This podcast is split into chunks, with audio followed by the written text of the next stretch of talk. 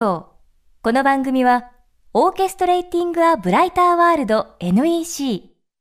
暮らしをもっと楽しく快適に、川口義賢がお送りします。未来授業月曜日チャプター未来授業。月曜から木曜のこの時間、ラジオを教壇にして開かれる未来のための公開授業です。4週にわたり、昨年の秋、全国3カ所で行われた FM フェスティバル2015未来授業明日の日本人たちへの公開授業をダイジェストでお届けしています。今週は NPO 法人日本紛争予防センター理事長瀬谷ルミ子さんの授業です。瀬谷さんは学生時代から世界の紛争地域で人道支援活動に携わりルワンダ、ソマリア、アフガニスタンなどで武装解除と平和構築のために尽力してきました。そんな瀬谷さんが掲げたテーマが平和を作る紛争解決という仕事。紛争解決と平和構築のプロセス。そして日本の役割について瀬谷さんが学生たちと本音で議論しました。未来授業1時間目。テーマは僕たちの戦争と平和。1946年から2015年の間この70年間戦後70年ですよね。まあ要は日本は平和でした。では皆さんは日本で戦争が起こる危機感を感じたことって皆さんが生まれてから二十何年間の間あったでしょうか？具体的にいつどんな時に感じたのかちょっと教えてもらえますか？立命館大学国際関係学部2回の中村です。私が危機感を感じたのは集団的自衛権の行使が問題になった時に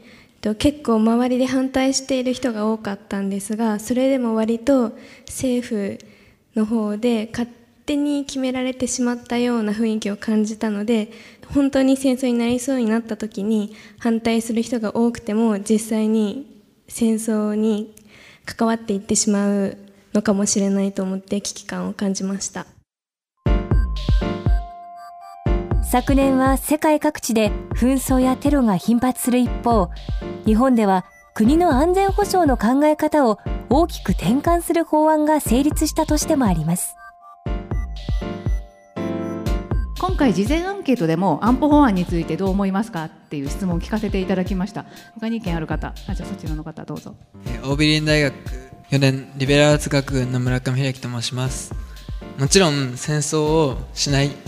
ということに対して憲法9条を守るってことは私自身もそれを理想としたいと思っているんですけど外交上国際情勢下で抑止力ということが議論されていてそれも考えて議論した上で国民の人たちが納得するかどうかだと思うんですけど瀬谷さんはその紛争学という立場で抑止力だったり憲法9条についてどうお考えなのかお聞きしたいです。はい、紛争学の観点というよりも、まあ、現場的視点からのお話ですが、まあ、私自身今回の安保法案は11個の法律が一気にまとめて改正されているという意味でこの法律のこの部分は賛成だけどもこの部分はリスクがありすぎるんじゃないかっていうまさに部分部分で賛成するところと反対するところが混ざっているでなので総合的には、まあ、どちらかというとプロセス決め決定された手続き含めてどちらかというと反対っていうところに落ち着きます。で私が反対するところというと PKO 以外の例えばイラクのサマーへの派遣とか、まああいったところは結構慎重にしなければいけない日本の周りで抑止力を守る、まあ、守るために作った法律が中東とかアフリカの別の地域で日本にとってリスクを高めてしまうと相対的に意味がないなと思うんですよね。で私自身アフガニスタンで働いてた時に、まあ、現地で武装解除という武器を回収する仕事をしている時に現地の兵士たちから言われたのが日本が武器を出せって言うから自分たちは信頼して武器を出すんだとでこれが自分たちを空爆しているアメリカやイギリスから言われたらもう逆に撃ち殺してやるんだってことを言われたんです。で私はその時にいや実は日本もその米軍にインド洋で給油してるんですって言えなかったんですね。でそれが私の中ですごいわだかまりとなりました。で実際アフガニスタンの人たちは日本のことをすごく信頼してくれていて。で日本が実は米軍に給油してましたってある日知った時のアフガニスタンの現地職員とかのもうショックの様子がまあすごかったわけですよね。そうだったんだと信頼してたのにと。なんで私はそれで目の前で日本に対する信頼が失われる瞬間っていうのを目の当たりにしでちょうど同じ時期にアメリカ人の国連職員からいや自分はアメリカ人だってことをアフガニスタンの同僚に言えないんだという相談も受けてました。アフガニスタンのことをすごく考えているのにしかもアメリカの政府の方針に自分は反対しているけれども自分が自分の国籍を言うだけで現地の人たちの見る目が変わるってことに悩んでたんですね。なので私がその一旦決めてしまうと引き返せないっていうその感情を今回の安保法案にも感じている。それで得られるものと失われるものは何なんだろうということをやっぱりもう一回考え直す必要はあると思います。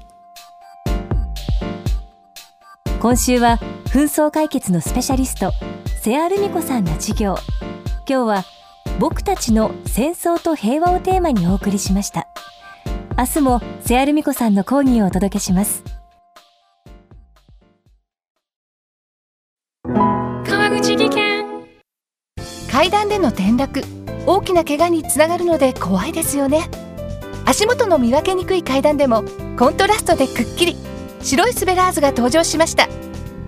皆様の暮らしをもっと楽しく快適に川口技研のスベラーズです。